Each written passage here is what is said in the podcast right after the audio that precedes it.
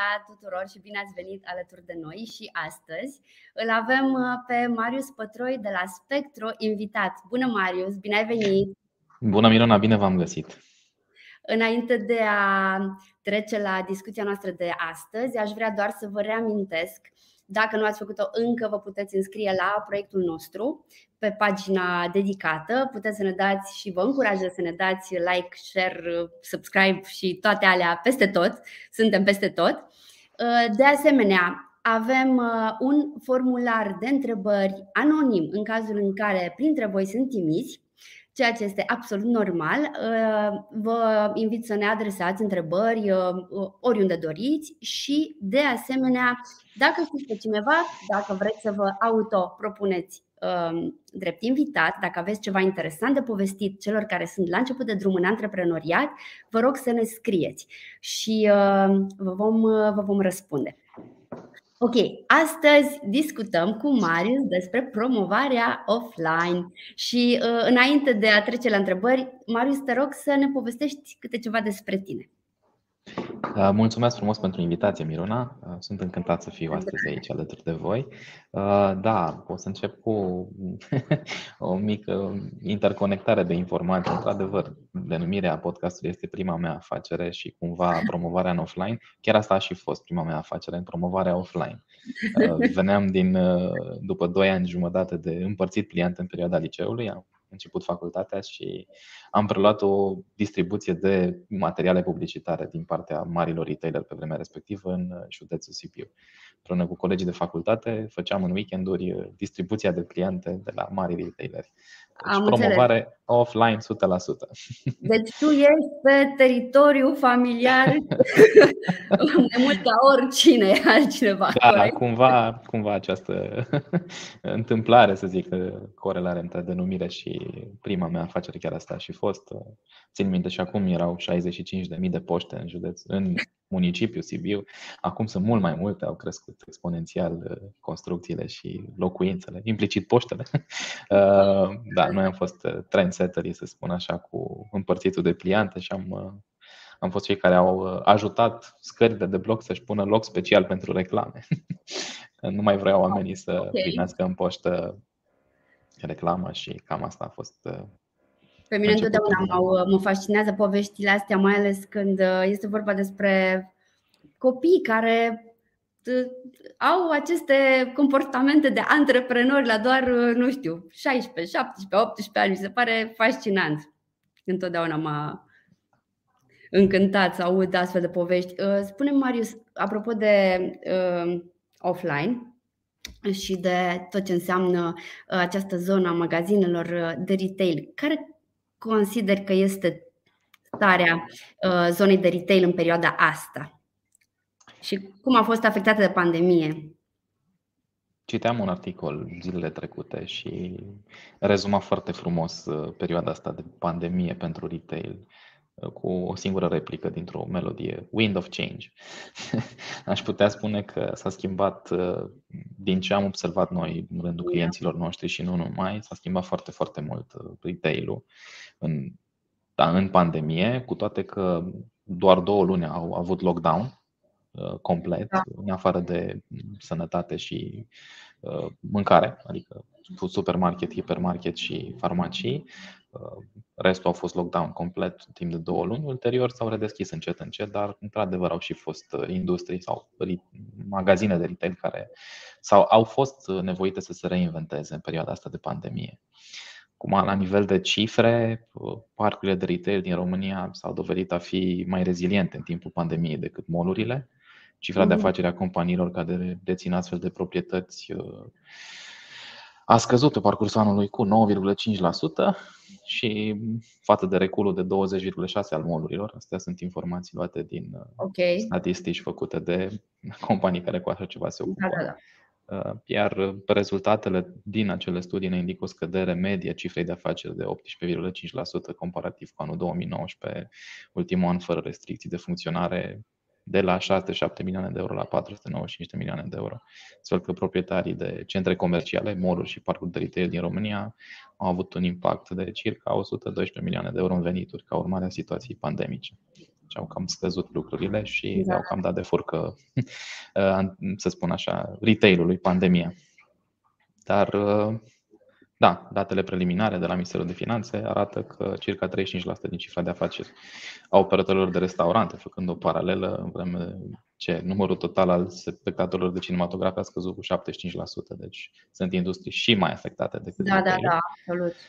Acolo sunt uh, mult mai mult uh, afectați oamenii, dar pe lângă toate astea s-a văzut un trend de reinventare în zona de retail și, indiferent de dimensiunea organizațiilor, au început să fie sau să înțeleagă să fie mai omni-canal prezență, așa, omni-channel, în engleză sună mai bine, mhm, să fie mhm. prezenți în online, să încerce să comunice cu publicul țintă prin intermediul platformelor de social media, să facă mix între online și offline, să ajungă cumva în fața publicului țintă. Da, da, da. Um, hai să intrăm puțin în detaliu apropo de um, ce spui. Um, cum ai considerat tu că se poate promova un magazin offline în perioada aceasta? Adică ce idei ai avea pentru antreprenorii care ne urmăresc și, guys, puneți întrebări, uh, este momentul. Păi, promovarea offline clasică, acele flyere, deși a fost prima mea afacere, nu mai are impactul scontat și nu ne mai ajută da. atât de mult în aceste momente de context uh, lipsit sau, mă rog, limitat din punct de vedere de plasare. Și cu siguranță partea de online a căpătat o, un impact major în tot ceea ce înseamnă promovare pentru, pentru retail, pentru un magazin fizic. Aici putem zice despre necesitatea unui, web, unui website. Mai mult de jumătate din companiile din România anul trecut nu aveau măcar un website. Uh, social media, conturi în Facebook, LinkedIn, Instagram, YouTube, în funcție de publicul țintă pe care Sigur. îl abordezi, bloguri dacă acesta, acestea te pot ajuta, mai vine și completează partea de reclamă la radio sau spoturi televizate sau panotaj de outdoor, dacă ajută și cumva atinge publicul țintă. Uh-huh. Mai pot exista bartere cu magazine complementare produselor pe care tu le comercializezi. Mai pot exista și metode offline de promovare, campanii de relații publice sau chiar prezența la evenimente, chiar dacă ele sunt din ce în ce mai puține sau spre deloc, au mai fost organizate cu mai puțini participanți, cu mai puțini oameni. Am participat luna octombrie la eveniment organizat de revista Progresiv, okay. care a adunat tot retailul din uh, Oltenia, retail local și nu numai, mm-hmm. și au mhm. făcut un eveniment de networking pentru a transmite trendurile din piață și ce s-a întâmplat, cum s-a întâmplat, cum s-au reinventat magazinele. Eveniment okay. foarte reușit. Cumva toată lumea aștepta cu nerăbdare să mai fie alături da. de oameni. Da, și asta contează într-adevăr. Da. În linii mari, astea cred că sunt uh, în acest moment uh, pârghii de actualitate pentru promovare. Dacă e să mă refer strict uh, la un exemplu concret în partea unui client al nostru, el are magazin de bijuterii și își promovează în Instagram bijuteriile pentru a atrage publicul mhm. țintă către magazinul lui ăsta, ca să fiu mai și mai specific cu un exemplu. Da, da, da. am primit am primit niște întrebări Uh, Sebastian întreabă ce promovări tip offline recomandați pentru o firmă în prestarea de servicii. A doua parte a întrebării este cum ați promovat dumneavoastră Smart Bill în online. Uh, Sebastian, noi o facem deja în, prin diferite uh, modalități, dar las pe Marius să-ți răspundă la, la prima parte a întrebării. Aș porni cu o clarificare la, în a răspunde la acestor întrebări depinde de ce fel de prestări servicii. Ce servicii prestăm? Aș porni de la a identifica publicul țintă, pentru a ști exact cui ne adresăm și în funcție de asta putem opta către uh, panouri de autor, putem opta către uh, reclamă radio sau reclamă TV, care cumva este în offline, dar transmite către publicul țintă dacă îl găsim acolo informații relevante. Ok, mai avem o întrebare, numai că este vorba despre servicii de consultanță. Da. Ne spune Sebastian. A, cum ați promovat dumneavoastră Smart Bill în offline, întreabă. Vreau și eu să aud răspunsul la asta. noi am avut niște. Noi am avut. Uh, uh, întrebarea ta, Sebastian, este interesantă pentru că am avut ceva acțiuni uh, pe care urma să le desfășurăm și a venit pandemia. Deci aveam un proiect destul de măricel și foarte interesant despre care nu voi vorbi, pentru că sper totuși să reușim să-l facem la un moment dat, în viitorul apropiat, cât mai apropiat. Dar uh, vreau să las și pe Marius să vedem cu ce idei plec eu de aici astăzi. Da, nu, nu sunt din Smart Bill și n-am participat în uh, procesul de definire a publicului țint acolo sau analiză pentru a putea reda o informație acurată sau exactă. Ar putea fi o idee simplă promovarea pe autobuzele din orașe a brandului Smart Bill pentru a uh, pune în fața consumatorilor și antreprenorilor, indiferent de dimensiune, imaginea și brandul să se da. înțeleagă că, deși este o aplicație de contabilitate, oferă mișcare, flexibilitate și alte beneficii care vin la pachet cumva. E o idee. Pot fi și altele, dar vin mai mult din area creativă, iar eu Așa sunt cu background de vânzări, nu cu background de marketing. Chiar discuțiile pe care noi le-am avut în, în ședințele de departament, apropo de promovarea în offline, e într-adevăr se duce foarte mult în zona aceasta creativă, pentru că Um, cred că este nevoie să facem eforturi pentru a fi altfel, pentru a ieși din tipare, mai ales uh, atunci când avem servicii, uite cum este Smart Bill, nu putem să spunem că, uh, nu știu, să facturezi uh, este cel mai sexy lucru din lume, dar putem să-l transformăm în ceva foarte atrăgător. Cum rămâi aproape și sper să reușim să ne iasă aceste proiecte la care visam noi uh, cât mai repede. Uh, Marius ne pune, ne pune și el o întrebare. În schimb, Marius, uh, deci tu ne întrebi, aș vrea să deschid o afacere online în Marea Britanie, dar care are sediul social în România. Cum este mai bine să fac punct de lucru aici sau să deschid direct un SRL aici cu acest tip de afacere? Cum poate afecta chestia asta, având în vedere că acum Marea Britanie este în afara Europei? Întrebarea ta este mai degrabă potrivită pentru un contabil care va ști să-ți răspundă exact um, în legătură cu sediul social, cu forma de organizare și așa mai departe. Marius, dacă ai vreun sfat, te rog, be my guest, dar uh, cred că este uh, o întrebare uh, potrivită pentru un contabil. Avocat contabil. Da. Am ambele elemente ar trebui mhm. luate în considerare, discutate exact despre da. uh, întregul context și ulterior luată o decizie. Depinde, acum s-au, s-au schimbat foarte multe reglementări prin ieșirea Marii Britanii din Uniunea da. Europeană. Trebuie luate în calcul toate aspectele. Am avut uh, un amic care a fost plecat în UK uh, și și-a deschis acolo o companie pentru prestări servicii, presta servicii pentru o, o altă companie din automotive okay. și și-a făcut acolo limited liability company, a plătit acolo toate taxele, toate Uh, impozitele și a funcționat timp de 3 ani de zile fără probleme. Depinde de context, un contabil și un avocat da, da, pot să da. te sfătuiască cu siguranță. Cu, ce, cu mult ajutor. Da, cu siguranță și mai ales luând în, uh, luând în calcul și uh, specificul, ce forma, în fine, activitatea pe care vrei să o desfășori. Toate aceste lucruri sunt importante. Um, Marius, traversăm, evident, o perioadă destul de dificilă de incertitudine care uh, încă nu pare să se apropie de final. La ce crezi tu că ar trebui antreprenorii să fie atenți pentru a nu eșua, pentru a limita șansele de eșec? Grea întrebare cumva. Uh, nu cred că știe nimeni răspunsul. Uh, sau Aia... știm că nu l-a făcut public pentru toată lumea.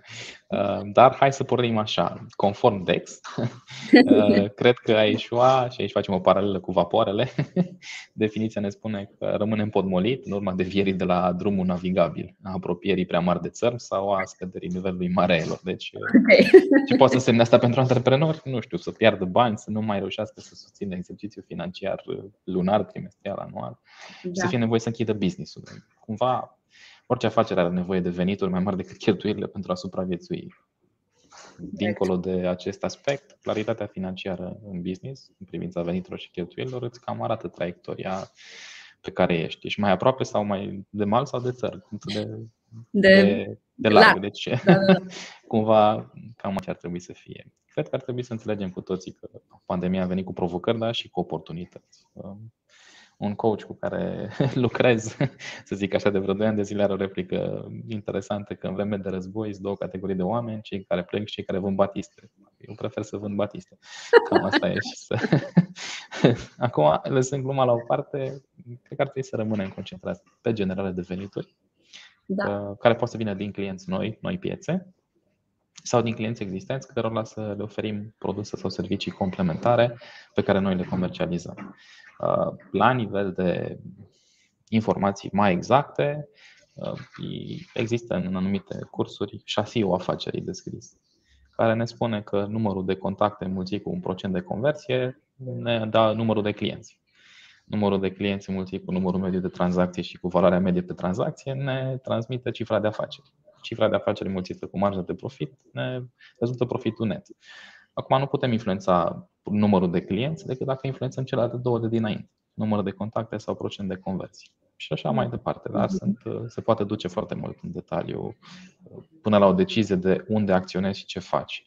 Da. Dincolo de asta, pentru a nu ieșua, mai sunt investitorii care te pot ajuta să traversezi perioade mai dificile în afacere și dacă chiar nimic nu funcționează, schimbă domeniul de activitate okay. cumva, către industrii care da. funcționează. Până la urmă, trebuie să ne reinventăm. Cumva viața merge înainte.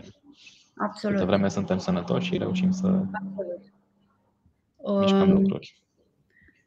Da, foarte, foarte utile sfaturile tale. Uh, ce părere ai despre principalele provocări pe care le întâmpină un magazin fizic în această perioadă? Care sunt acestea și cum le putem preîntâmpina? Ca să intrăm un pic mai în detaliu. Da, ceva ce e pe, pe toate ziarele. Certificatul de vaccinare, principala problemă în zilele noastre pentru retail, mhm. dacă se află în incinta molurilor, cumva. Dar noi, ca și consumatori, ne putem vaccina. Da, e o opinie uh, pe care fiecare o decide. Da. Ce să zic, lockdown-ul a generat lipsă de trafic în magazinele de fashion, spre exemplu și o schimbare a tiparului de consum. Stocuri de marfă rămase, veniturile au scăzut, chiriile unele au fost negociate, altele nu, salariile da. în consecință. Da, cred că tot cea mai importantă persoană într-un business rămâne clientul, motiv pentru care consider că trebuie să avem în vedere creșterea constantă a numărului de clienți, cât și fidelizarea clienților existenți.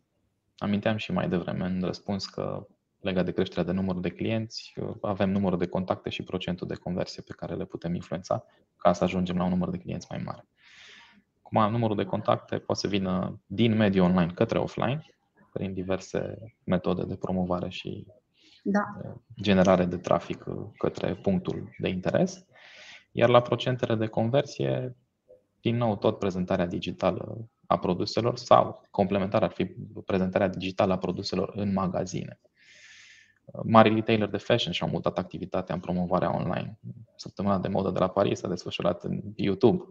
Foarte da. multe lucruri s-au dus uh, în zona asta și branduri consacrate au făcut trecerea către promovarea într-un mod uh, vizual, cu video și poze mm-hmm. în ecrane, egal unde au fost ele, prin social media, prin ecrane da. care sunt montate în vitrinele magazinelor, prin ecranele de outdoor și așa mai departe.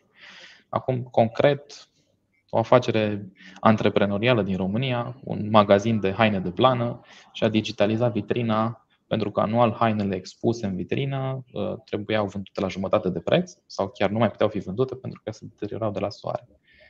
Prin înlocuirea manechinului cu un ecran, promovează mult mai multe produse uh, către publicul care tranzitează și atrage mm. atenția cu o reclamă luminoasă. Și da, a scăpat și de problema uh, mm-hmm. unei blăni care se deteriora pe sezon. Ok. Uh, Sebastiana mai întreabă, ne mai roagă să îi dăm, dacă putem, câteva ponturi de cifre, rate de conversie a campaniilor de flyer, banner stradal, poate exemple pe ceva nișe? Cred că ar trebui să apelăm la agenții care se ocupă de statistici în zona asta. Uh, am niște informații, dar sunt confidențiale, nu le pot uh, share okay. din partea clienților mhm. noștri care folosesc uh, aplicația noastră.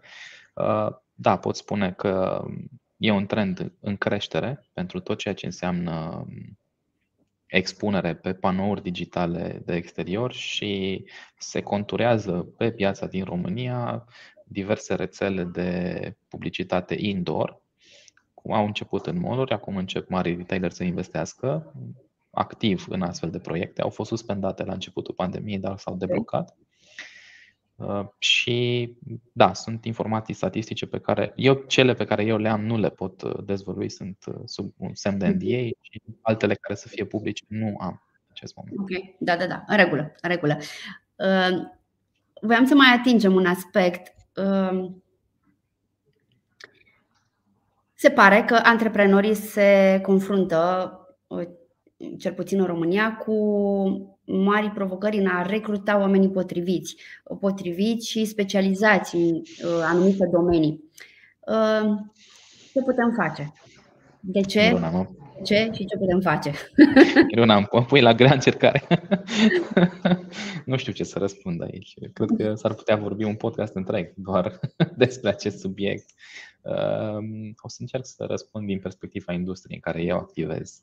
Okay. Ehm, și anume ce am sesizat în ultima perioadă că veniturile potențiale pe piața din România, din punct de vedere business pentru companiile de IT, sunt din ce în ce mai limitate versus uh, cele din vestul Europei sau piețe internaționale. Iar asta afectează partea de resursă umană calificată în domeniu pentru că sunt targetați de companii din afară, mai ales acum cu situația pandemică, pot da. lucra remote pentru orice companie de pe glob. Și cumva aici este uh, un element distrugător pentru profitabilitatea companiei și, în general, pentru stabilitatea pe termen lung. Dar uh, ce să facem? Preluăm și noi modelul, să zicem, companiilor din vest și angajăm din est. Acum, da. glumesc că va fi foarte dificil să, să stabilizezi astfel de echipe ar trebui să ne întoarcem la lucrurile care reușesc să mențină o echipă stabilă, să le oferim stabilitate, posibilitate de creștere, autonomie și contribuție tuturor colegilor din echipă cu care lucrăm în fiecare zi, astfel ca ei să poată să înceapă să performeze. În anumite departamente și pentru anumite posturi, poate ne putem asuma ca și antreprenori o perioadă de formare, instruire și să alegem mai degrabă oameni de caracter pe care să-i ajutăm să-și dezvolte competențe și cam asta e situația reală cu care noi ne confruntăm acum. Nu aș ști ce să spun altceva. Probabil colegii din HR ar fi mai vocali decât mine. Uite, Marius lasă un comentariu. Susținere și angajarea celor care termină un liceu cu un profil sau o facultate, celor care stau bine cu mediile de terminare a anilor de studii. Aștept și o astfel de idei și sfaturi în acest sens. Um, mai avem uh, niște întrebări. Daniel întreabă, este vreun brand din România care îți place în mod particular pe promovarea offline? Da, profi. Ok, de ce? Sunt foarte creativi oamenii din marketing, combină scris cu vizual într-un context în care ți atrage atenția uh, un, uh, un panotaj al lor. Ok. Uh, și o altă întrebare care mi-e place foarte mult. Există la marketing în România? Eu știu că da, dar uh, depinde la ce anume se referă întrebarea sau cât de departe vrem să mergem cu discuția.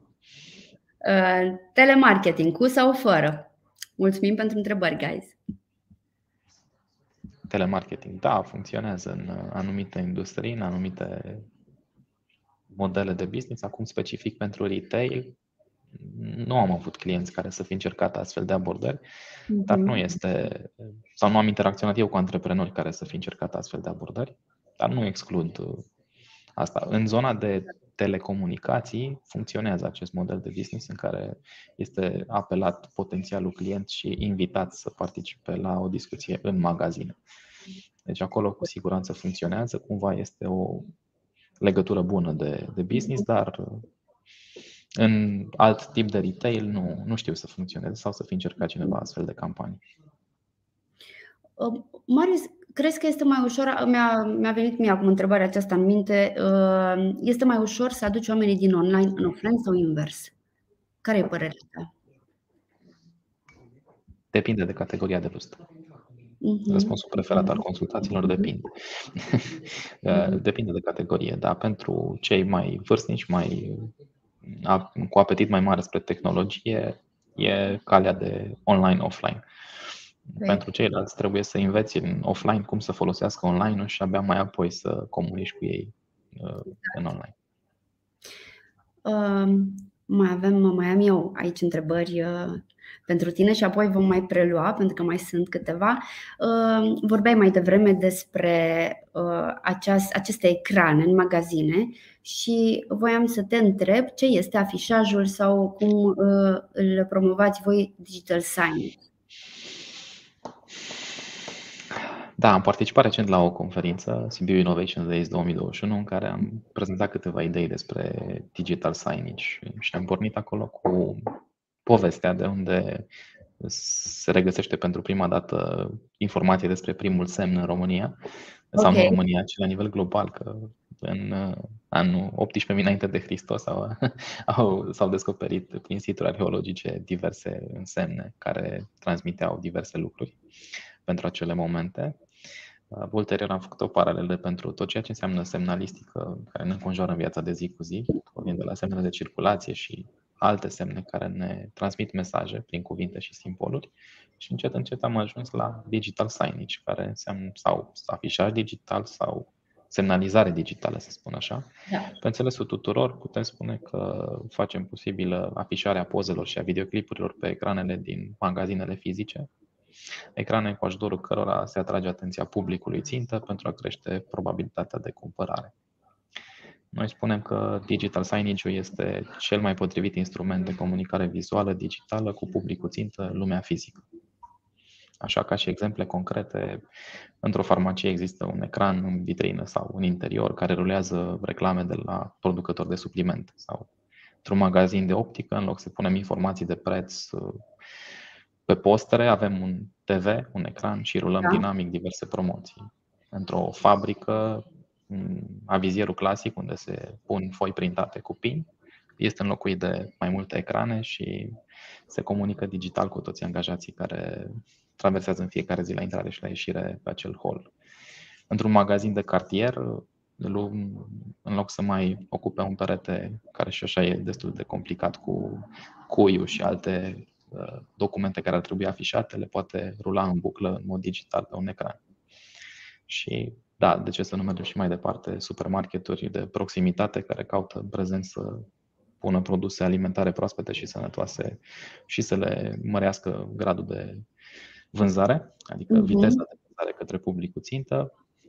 Acolo, cu ajutorul unui ecran, poți afișa dinamic prețuri și comunica cu tot publicul țintă într-un mod vizual și atractiv. Iar da, într-un hipermarket, acolo unde lucrurile sunt de o dimensiune mult mai mare, se pot afișa prețuri, imagini de brand și reclame plătite care pot să genereze chiar profit rețelei de retail care uh-huh. implementează digital signage.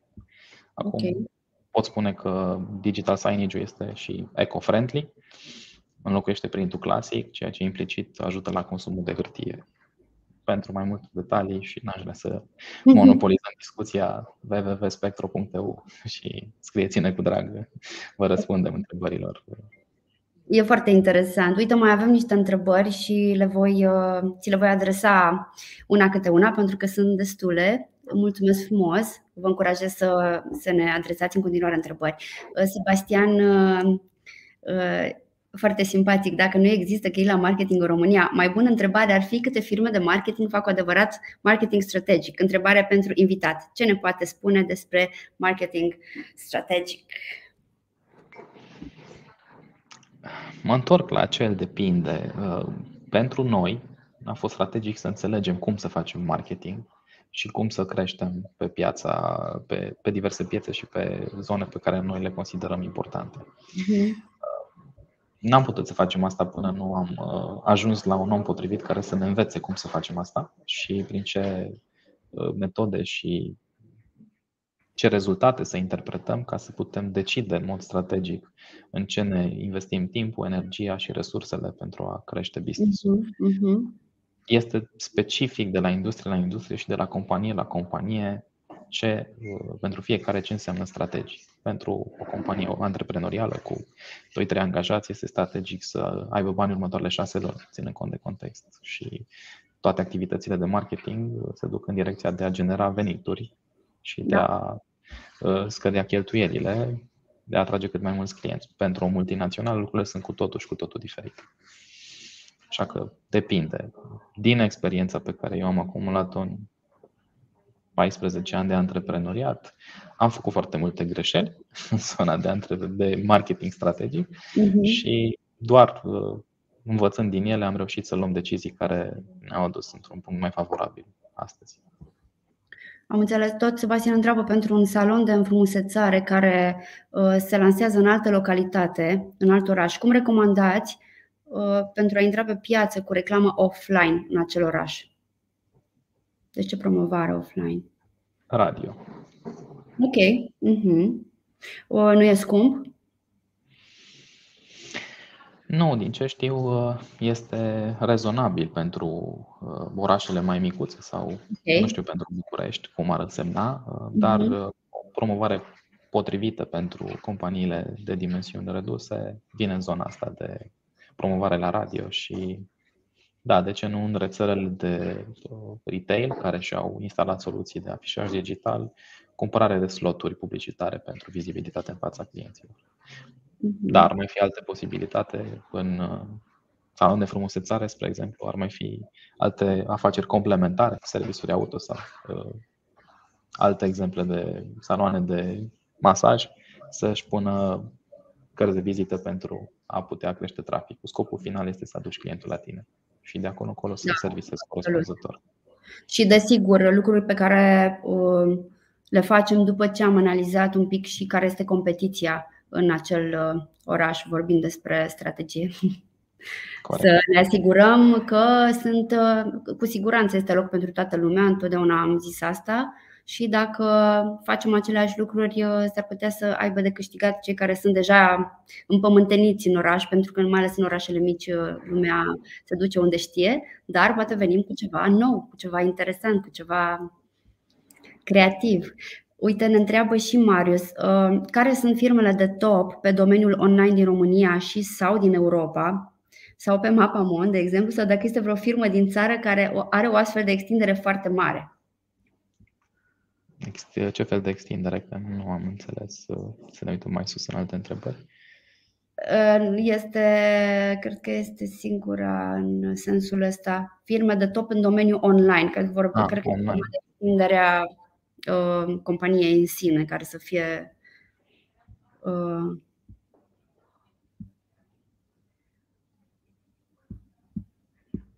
Ai vreun răspuns? Nu, dar nu, nu știu în ce direcție să mă duc cu răspunsul. Firme care să facă promovare online, care să se ocupe de. Probabil că da, probabil că da. Um, uite, stai așa că primim. Pe fondul vânzărilor online, am înțeles. Uh, ah, ok, ok. Mă gândeam la promovare și eu. da,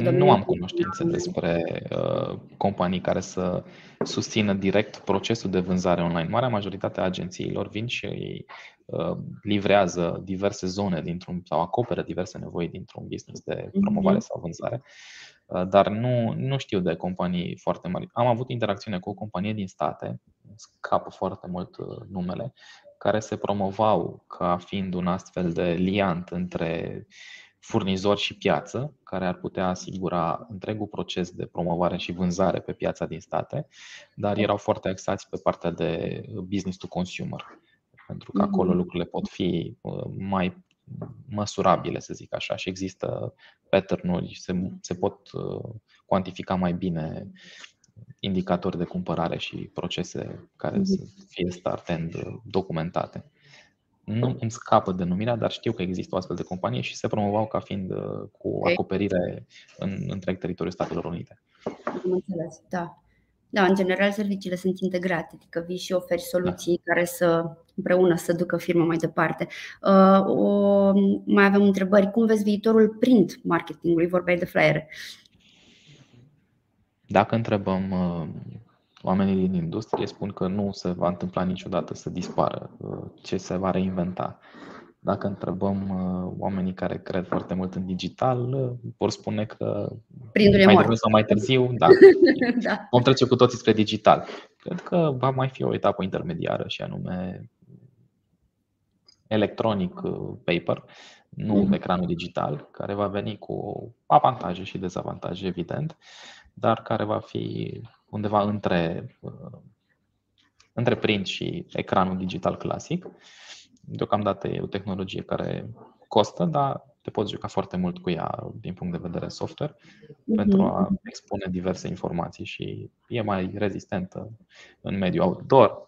Mai sunt lucruri. Cred că vom asista și aici la, sau e posibil să vină și aici o inovație în domeniu și să vedem da, afișe da. care nu sunt nici de hârtie și nici uh, un ecran clasic. Da. Uh, Dana întreabă cât de repede sau târziu în promovarea unei afaceri noi ar trebui să ne gândim la a aloca buget în offline.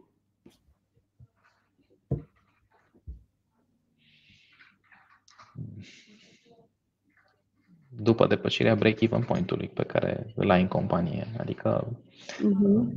punctul în care veniturile îți depășesc cheltuielile, uh, evident în funcție de ce îți dorești de la compania ta, Uh, ar trebui să începi să aloci, uh, să prioritizezi, practic, bănuți pentru diverse zone în care consider necesar să te dezvolți.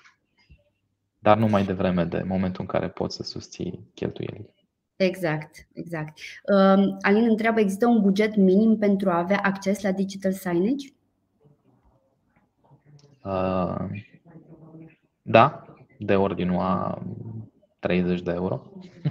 Eh, ca să spun așa, există, avem niște mhm. colaboratori eh, care au dezvoltat o platformă de unde se pot cumpăra sloturi de reclamă la metrou în București, de exemplu, sau în rețeaua de hipermarketuri Carrefour în diverse orașe, unde se pot promova și eh, companii locale, nu trebuie să fie naționale, punctual pe în hipermarketuri se poate contracta o astfel de reclamă. Trebuie un spot de 10 secunde, gândit și pregătit cu maxim de eficiență pentru, pentru voi, cei care doriți să vă mhm. promovați și cu ajutorul platformei de la TPS Engage vă puteți contracta sloturi de reclamă în diverse zone unde ei deja sunt. Noi am ajutat să se interconecteze cu ecranele și să livrați uh, spoturi publicitare acolo.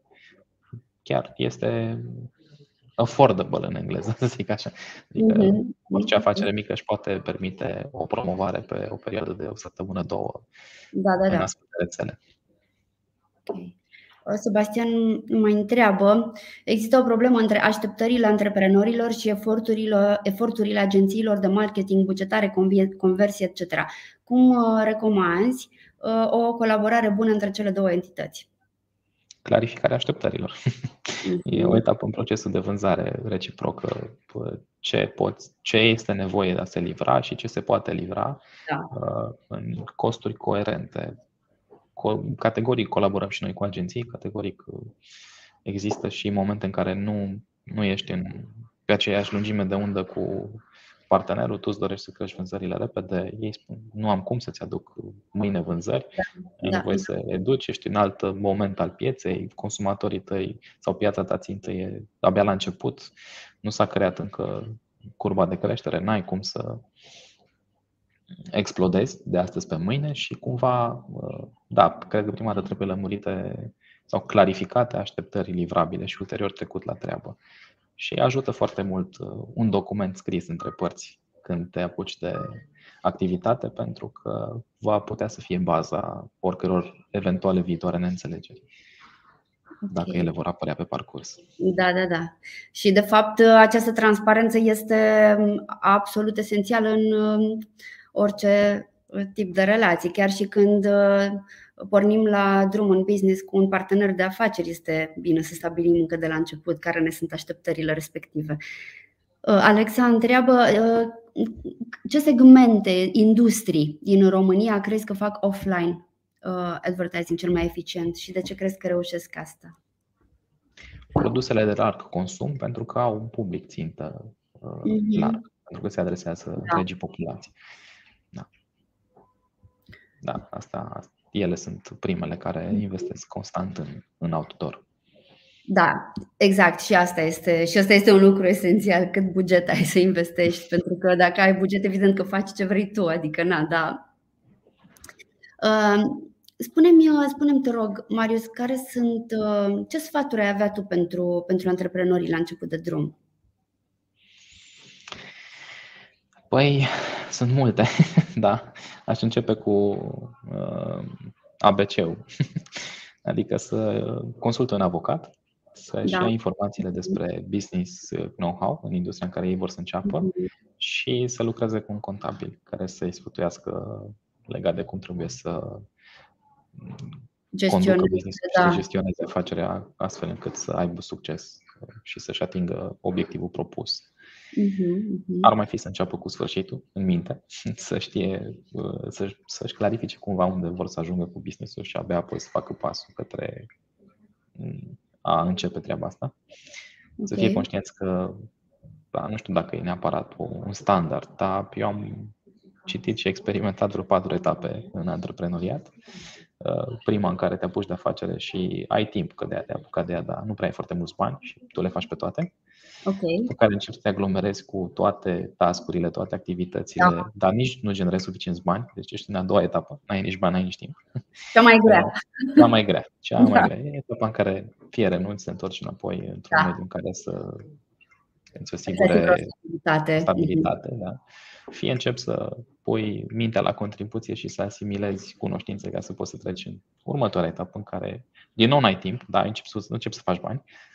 Și abia mai apoi ajungi în a patra în care poți să ai și timp și bani, dar durează. Nu e, adică pe scurt e vorba de răbdare și perseverență pentru a reuși. Încearcă să construiești pe cât posibil sisteme și procese care să da ajute la eficiența activității în business. Și da, mă întorc înapoi la partea financiară după depășirea break-even point-ului și generării unui backup financiar, fă un plan de resurse necesare și angajează.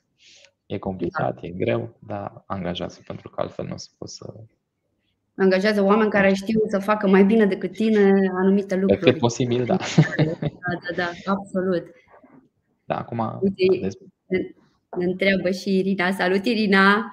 Uh, pentru un retailer, care sunt pașii pe care trebuie să-i urmeze pentru a folosi digital signage? Să ne sune. să ne caute și le ajutăm noi cu toți are nevoie. Da, e un planning de uh, de dimensiune. De... Avem în discuție acum un retailer nou care încearcă în, în 20 de locații să implementeze digital signage, 10, 15, 20, încă nu s-a hotărât. Uh-huh. Am pornit uh, invers de la calcul, de la return of investment pe care îl poate genera digital da. signage și dacă ne vor ieși calculele pe plus, uh, foarte probabil să dăm go acestui proiect. Ele ies pe plus din istoric, se demonstrează asta și trendul de uh, cumpărare al, al furnizorilor de bunuri și servicii e în creștere. Deci, da, mhm. începem cu un business case pentru ceea ce înseamnă profitabilitate pe proiect, după care trecem la partea de design de soluție, după care mergem în uh, proof of concept, implementăm mhm. un demo, testăm, validăm, înțelegem trendurile și apoi trecem în etapă de scale-up. Ok. Uh, deci, practic, un magazin mic de cartier poate veni la voi să își uh, uh, să folosească acest digital signage în acest magazin mic, da? Da, poate și asta. Ei trebuie să-și își, își, își instaleze ei ecran? N-am, asta, nu, n-am înțeles. Putem să-i ajutăm noi okay. cu treaba asta sau pot să folos, putem să folosim un ecran existent pe care îl are, să punem sau un echipament să... mic în spate. Cam așa. Adică furnizați și echipamentul. Aha, ok. Da. Un echipament cam de dimensiunea asta așa, se pune în spatele mm-hmm. televizorului, se conectează la internet, pe cablu HDMI la uh, televizor și din platforma noastră transmite conținutul. Am înțeles. Foarte tare. Am terminat întrebările. Eu mi-am terminat întrebările. Uh, mulțumim foarte mult pentru toate întrebările pe care ni le-ați adresat. Au fost multe și uh, uh, ne-a bucurat acest lucru. Marius, mulțumim mult că ai venit alături de noi. Mulțumesc pentru invitație. Pentru, pentru timpul pe care ni l-ai acordat. Te mai așteptăm. Mult succes în tot ce faceți. Iar noi ne vedem săptămâna viitoare să discutăm despre cum se pot diferenția magazinele online. Foarte, foarte interesant, mai ales în perioada asta premergătoare sărbătorilor, Black Friday și tot ce urmează. Mulțumim încă o dată, Marius, și să auzim de bine. Aveți grijă de voi! Pa, pa, zi bună! Ciao, la fel!